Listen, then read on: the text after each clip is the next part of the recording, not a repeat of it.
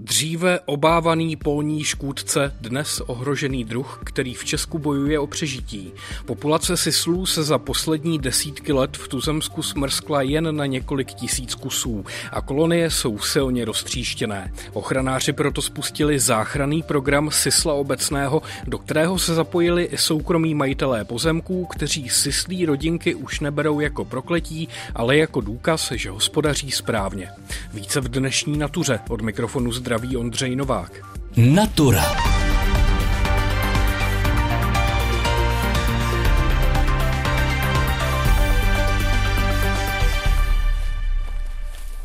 S Lukášem a Kateřinou Poledníkovými procházíme Meruňkovým sadem nedaleko Hrušovan u Brna.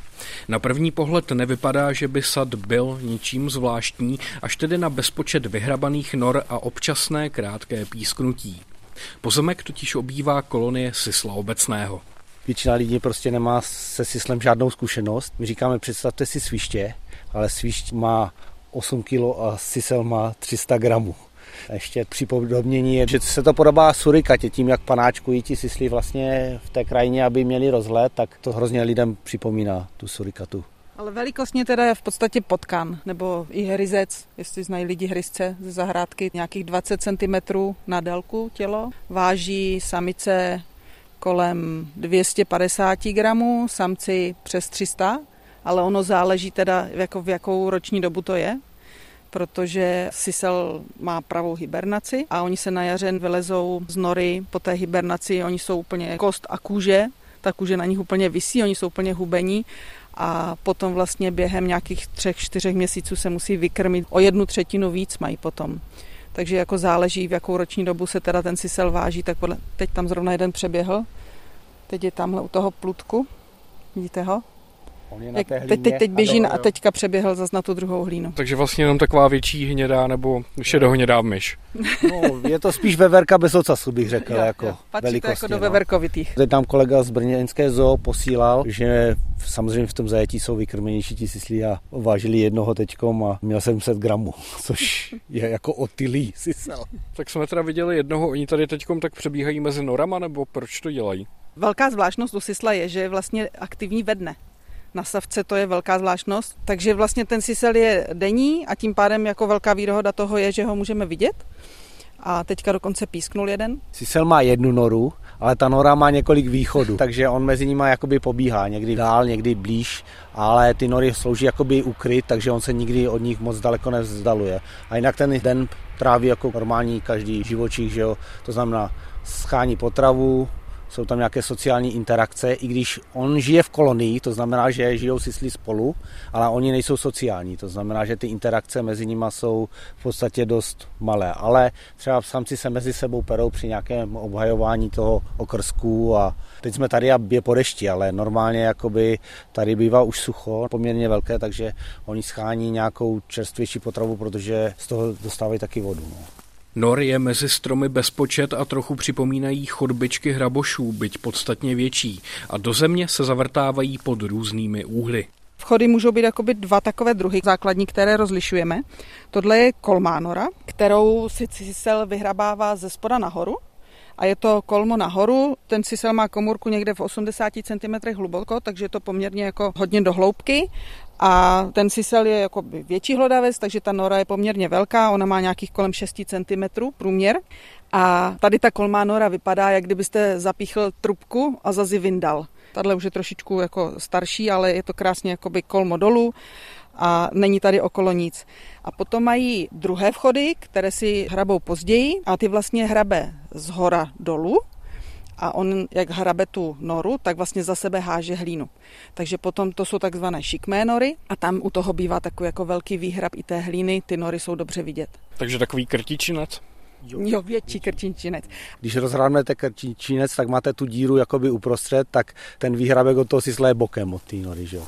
Dodává Lukáš Poledník. V Hrušovanech ale nejsme jenom proto, abychom vyhlíželi pobíhající sisly. Ochranáři zde mapují nory, aby získali představu o velikosti zdejší kolonie. My máme takovéhle terénní GPSky, to když si zapneme, tak nám to celou dobu trasuje jak jdeme a potom jenom ukládáme body. Tady je nora, tady je kolma, tady je šikma. A nebo další způsob, jak takhle mapujeme nory, tak eh, s pomocí dronu, teď zkoušíme nově, ale to se dá jenom v nějakém prostředí, protože třeba tady, když jsme v tom sadu, tak ty stromy to zakrývají, ten povrch té půdy, ale třeba na těch travnatých letištích, tak tam to vypadá jako slibná metoda. Když jsou ty výhraby od těch sislů, když je těch sislů víc, třeba na těch letištích, tak vlastně oni tím vytváří v podstatě nové prostředí pro nějaké druhy hmyzu nebo pavouky, kteří preferují takovéto, mm, teď nám tady zapískal zrovna sisel, které preferují ten odkrytý povrch a pak se taky u těch nor dají najít brouci, lejnožroutí a u nás jsou dva druhy a pak je ještě jeden hnojník. A ti teda kladou vajíčka do bobku od toho sisla a ty larvičky se potom na tom živí a vlastně takhle jako vyrůstají. Snažím se s diktafonem číhat na okamžik, kdy se syslí písknutí ozve do ticha, aby je posluchači na tudy slyšeli zřetelně, ale bohužel se mi to nedaří. Sisly dnes pískají jenom, když mluvíme to hvízdání, co tady občas slyšíme, když tady procházíme tím tou lokalitou, teď se ozval jeden, tak to je vlastně varovný hlas, který vlastně ten sisel vydává varování ostatním, že se tady někdo blíží, schovejte se. Mně to teda zní jako takové písknutí, jako od nějakého ptáka, hodně vysoké. Je to podobné, ano, ale ozývá se to ze spod. Když jsou to mláďata, ty to mají trošku vyšší než, než ti dospělí. Víc pískají, když jde člověk se psem, na psy reagují víc. A oni nežijí v té kolonii jakoby spolu, každý má svoji noru, ale tím varováním před těmi predátory nebo jiným nebezpečím, tak tím si vlastně jakoby pomáhají. Vy máte sebou počítač, máte tady někde třeba umístěnou fotopast? Protože Sisel dřív býval významný polní škůdce a způsoboval dost velké jakoby škody na zemědělských plodinách a jakmile ty kolonie začaly být vzácné, že jo, tak samozřejmě těch škod ubylo, ale přesto jsou lokality, právě kde stojíme, třeba takové záhumenky, kde lidé pěstují zeleninu a pokud ta sislí kolonie se vyskytuje někde v blízkosti, tak oni můžou tu zeleninu docela dost poškodit. Takže my tady zkoušíme v rámci jednoho projektu zjistit, jakou zeleninu vlastně ten sisel poškozuje a žere a jaká by byla opatření, která by se dala použít k tomu, aby se těm škodám zamizilo, protože populace sisla u nás odhad je asi 6 tisíc jedinců, takže v podstatě každý sisel má svoji cenu a když ti lidé potom jako vezmou, řekněme, spravedlnost do svých rukou a použijí nějaký rodentici, to znamená snaží se těch samozřejmě škůdců zbavit nějakým způsobem. Ani nepoznají třeba, že je to sisel, že jo? může to být třeba hraboš a otráví ho, tak je osislamí. Když to my zkoušíme nějaké jakoby věci, které by měly ochránit tu zeleninu a zároveň nechali toho sisla v tom prostředí žít. Takže tady máme nějaké experimentální plochy se zeleninou a ty právě monitorujeme pomocí fotopastí, protože jsme zjistili, že ten sisel na ty fotopastí v podstatě nereaguje.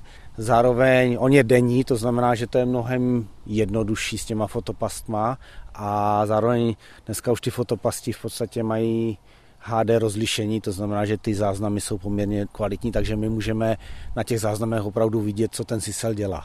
Já tady vidím několik fotopastí na stromech za sebou a pasti míří na oplocené malé zahrádky. Tam teda zkoušíte pěstovat eh, ty pokusné rostliny? Loni my jsme dělali v podstatě pěstování bez ochrany, takzvaně. A zjistili jsme, že například listový špenát nebo když se dá salát a ty rostlinky opravdu předpěstované se vezmou a dají se na ten záhonek, tak do dvou dnů je sežrané všechno. I s kořínkama, jo? Oni to vyhrabou a sežerou totálně. Takže jsme začali spekulovat o tom, jaké způsoby ochrany se vlastně používají, protože všichni jsou zahrádkáři a mají různé způsoby, jak se snaží většinou proti ptákům bojují. To znamená, že různé takové ty větrové plašíče a ohrádky. No a jedním ze základních typů je v podstatě pletivo, že jo kterým se ten záhonek ohradí a my jsme vlastně testovali, zda ten sisel to respektuje, zda není schopen to přelést a nebo se podhrabat, že jo? protože oni jsou dobří zdatní hrabáči, takže by člověk předpokládal, že když narazí na tuhle překážku, tak to podhrabe. Ale my jsme vytvořili vlastně dva typy těch plotů. Jeden je jenom opravdu jakoby pletivo, které je omotané kolem toho záhonku v podstatě na čtyřech kolících a zahnuté a přihrábnuté a i tento jednoduchý způsob prostě oni respektují. Oni to nepřelezou, oni teda vyšplhají nahoru, ale nejsou schopni se dostat na druhou stranu. Oni nepřelezou tu hranu, jakoby, takže se zase vrátí. A ani nemají tendence moc to podhrabávat. Pak jsme zkoušeli ještě složitější konstrukci, kdy v podstatě ty jednotlivé plochy jsou v takovém rámu a na tom je to plativo, takže to je jakoby pevnější a s tím už vůbec žádný problém není. Tam jako nehrozí ani podhrabání nic a opravdu jsme vlastně tady vypěstovali všechno. Na druhou stranu zkoušeli jsme třeba i ty různé plašiče, takové ty točící se vrtulníky, nebo když dá člověk pet lahve na tyčku dřevěnou. Pak jsme zkoušeli takovou atrapu dravce, něco jako drak, prostě na šňůrce se tak jako ve větru se hýbal.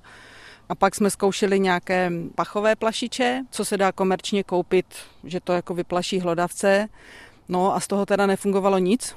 Spíš naopak to ty sisly přilákalo, protože ty sisly jsou hrozně zvědavé zvířata a ti okamžitě k tomu přišli a sledovali, a co zajímavého jsme jim tam jako dali na hraní. Takže to bohužel tady z takovýchhle jakoby tradičních věcí teda nefungovalo nic. Sisly v Česku už žijí tedy hlavně na letištích, protože z té volné krajiny tedy vymizely. Na druhou stranu tady se dostali do Merinkového sadu. Jak se sem dostali? Odkud se sem rozšířili? Jde spíš o to, kde zůstali, protože dřív byl sisel rozšířený v podstatě na většině území České republiky dokonce i dost jako ve vyšších polohách a postupně teda, jak se měnilo to hospodaření jako v naší krajině, rušily se různé meze, polní cesty, zvětšovaly se pole a samozřejmě určitě ty postřiky, které se používají těm syslům taky nesvědčí.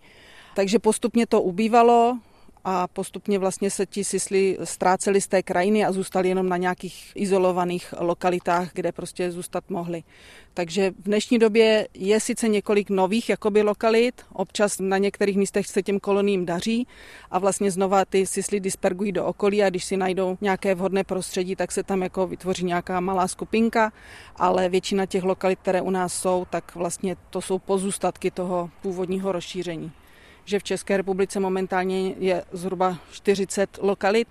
Hodně jich je v severních Čechách, České středohoří a pak tady na té Jižní Moravě. Když eh, sisal může škodit na tom pozemku, tak eh, nese sebou i nějakou třeba pozitivní ekosystémovou funkci. Může tomu prostředí nějak pomoct na druhou stranu? Jednak můžeme říct, že je to nějaký jakoby deštníkový druh pro ty prostředí, což jsou stepy, že jo, kde on žije, kulturní stepy, protože samozřejmě vidíme, že název Sisla je Sisel obecný, to znamená, že to byl běžně známý druh a běžně se s ním lidi setkávali a teď vidíme, že prostě zůstal na 40 lokalitách, tak to znamená, že ten kulturní step u nás asi dostala dost velkou ránu, když běžný druh se stal kriticky ohroženým.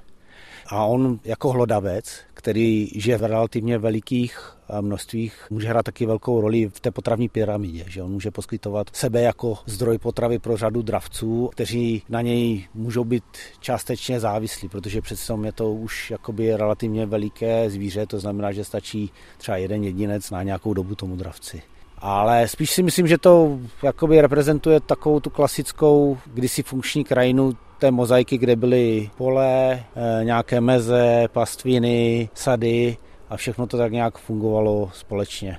Většinou tam, kde, když si odmyslíme třeba ty umělé prostředí, jako jsou letiště, jo, a opravdu se obrátíme na lokality tady té Jižní Moravy, tak když tady najdeme sisla, tak si můžete jistí, že tady jsou i koroptve že oni vyžadují podobné prostředí a máme je tady na záznamech na fotopastech. Další druh, který by na to mohl být vázaný, kriticky ohrožený choř stepní, pravděpodobně ten sisel už je tak vzácný pro něj, že oni žijou už nezávisle na něm a pravděpodobně úplně v nízkých hustotách, takže tam ta vazba už se ztratila. Aby manželé Poledníkovi upozornili na nepříznivou situaci sislů a zároveň ocenili vstřícné vlastníky pozemků, udělují už 8 let ochranné známky. Jedna se jmenuje Sisly na Vinici a druhá se jmenuje Sisly v sadu.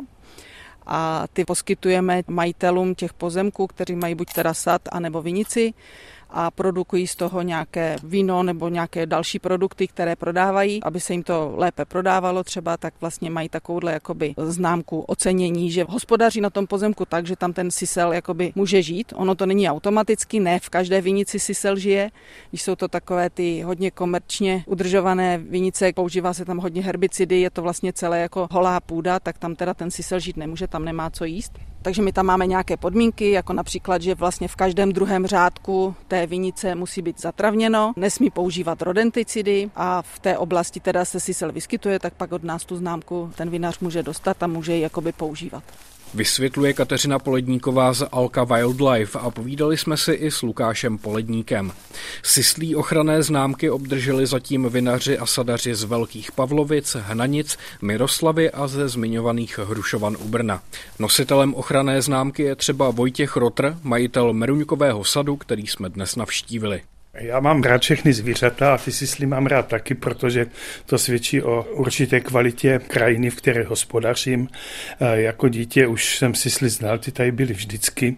Navíc ta lokalita, kde je těch sislů teď nejvíc, nikdy nebyla dotčena velkovýrobou. Je to vidět i na stavu těch porostů, kde jsou tam staré ovocné stromy, co svědčí o tom, že se tam nikdy velkovýrobně nehospodařilo a proto ti sisly tam zůstaly.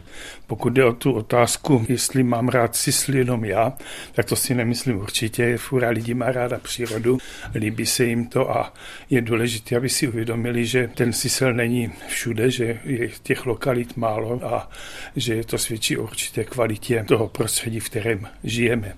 Navíc si myslím, že je i dobrý vědět, že když někomu dávám ovoce ze sadu, kde byly sisly nebo z vinice, že to svědčí o určité kvalitě těch produktů, která se dá jinak těžko deklarovat.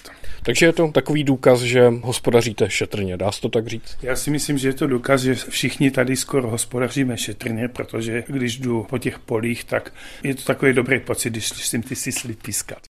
Dodává Vojtěch Rotr, majitel Meruňkového sadu obývaného Sisly. Pojďme si teď poslechnout tradiční komentář našeho advokáta přírody Čestmíra Klose. Text načetl Štěpán Sedláček. Moravští vinaři mají už několik let nové kamarády. Sisly. Ač provrtávají vinici svými norami, ničemu tu neškodí. Bobule nežerou i kořínky révy nechávají na pokoji. K životu jim stačí nízký trávník mezi některými řadami vinohradu. Nastala nečekaná proměna. Z nenáviděného zemědělského škůdce se sisel stal opečovávaným ohroženým druhem a z osvícených vinařů sislomilové. Kdybychom probudili sedláky z poválečných let, z šoku by nevyšli. A protože jsem v té době byl školákem, otisk jejich oprávněné nevraživosti vůči sislům se načas vloudil i do mé paměti. Snad proto mě i dnes překvapila radost pracovníků Národního parku Podí, že sisel začal osídlovat jim svěřené území, na němž dosud nikdy nepobýval. Stalo se tak na pastvině exmůrských poníků a tak se nemám divit. Nové vědecky odůvodněné přístupy zásadně mění i ochranářskou praxi. Proč v Národním parku s pomocí dovezených koní nechránit i málem vymírající domácí hlodavce, jinde a v jiné době proslulé svým polním pichem? Záchranný program Sisla probíhá i na jiných lokalitách, docela úspěšně. Jak dlouho však bude trvat náprava pověsti Sisla v obecném povědomí? Chudák Sisel většinu roku prospí, přesto je podezírán, že si dělá na zimu zásoby. Co si to zase nasyslil, bývají oslovováni snaživí ličtí nenechavci. Sislu jsou tak připisovány vlastnosti jiného, podobně ohroženého hlodavce jménem Křeček. Ten se týdně probouzí, nabaští se ze zásob, které si v létě nasyslil a spí dál. Ač chlapec venkovský svého prvního sisla jsem spatřil až počátkem 90. let na Mašovické střelnici. Shodou okolností rovněž v Podí. Udatné československé vojsko tu za ruské okupace cvičně přestřelovalo řeku i budoucí národní park. Protože ke své činnosti udržovalo nízkostébelný trávník, si slové se svojáky skamarádili. Sotva však přežili změnu obhospodařování zrušené střelnice. A když, tak vůči předtím popisovanému sislímu společenstvu jsou daleko a za vodou. Tolik Čestmír Klos, který k nám dnes promluvil hlasem Štěpána Sedláčka. Kvůli velmi nízkému stavu české populace Sisla obecného vyhlásila Agentura ochrany přírody a krajiny zvláštní záchranný program. Jeho vedoucí Tereza Brzobohatá prozradí, kolik Sislů dnes v Česku vůbec je. Omluvte prosím horší kvalitu záznamu. V současné době po letošním roce máme odhad eh, nějakých 6 tisíc jedinců. S tím, že když záchranný program eh, na Sisla obecného začínal, to bylo v roce 2008, tak ta populace čítala kolem 3,5 tisíce jedinců.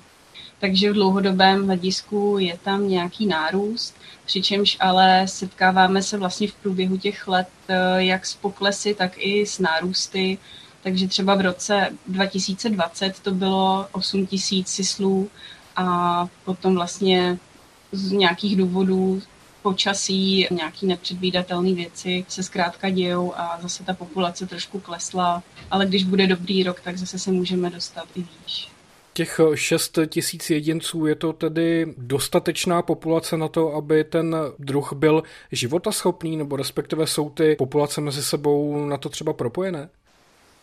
V současné době určitě ne tenhle ten počet je rozhodně malý na to, aby to stačilo na nějakou samofungující životaschopnost toho druhu v České republice bez podpory lidí, bez podpory ochrany přírody a bez záchranného programu by to nefungovalo vůbec a ty sisly by v téhle situaci už byly vlastně vymřelý, kdyby záchranný program nevznikl.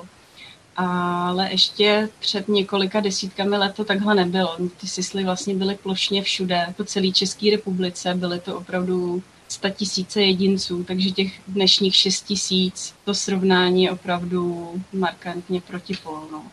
Vy zmiňujete ten záchranný program. V čem tedy spočívá? O co přesně jde?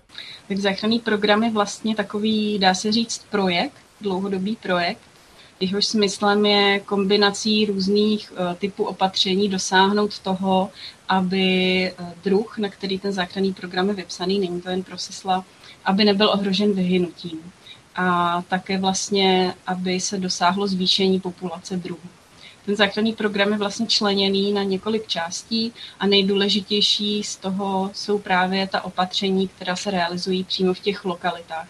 To je určitě management lokalit, to znamená péče od místa, kde ti sisly jsou.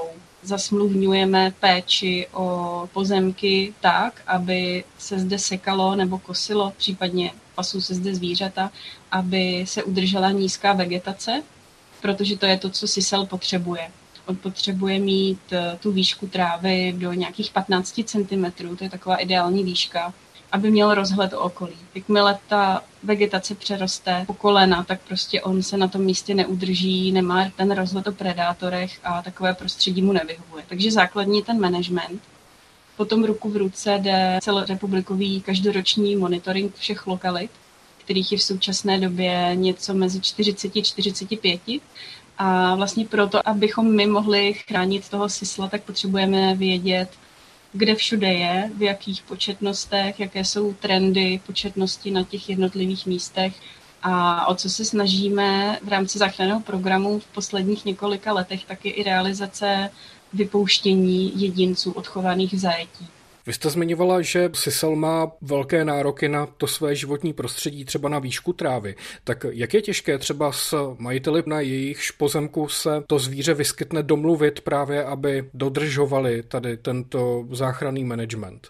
To naštěstí můžu říct, že funguje skvěle, že s těmi lidmi eh, je komunikace dobrá a my jsme hrozně rádi, protože bez těch lidí by to nešlo.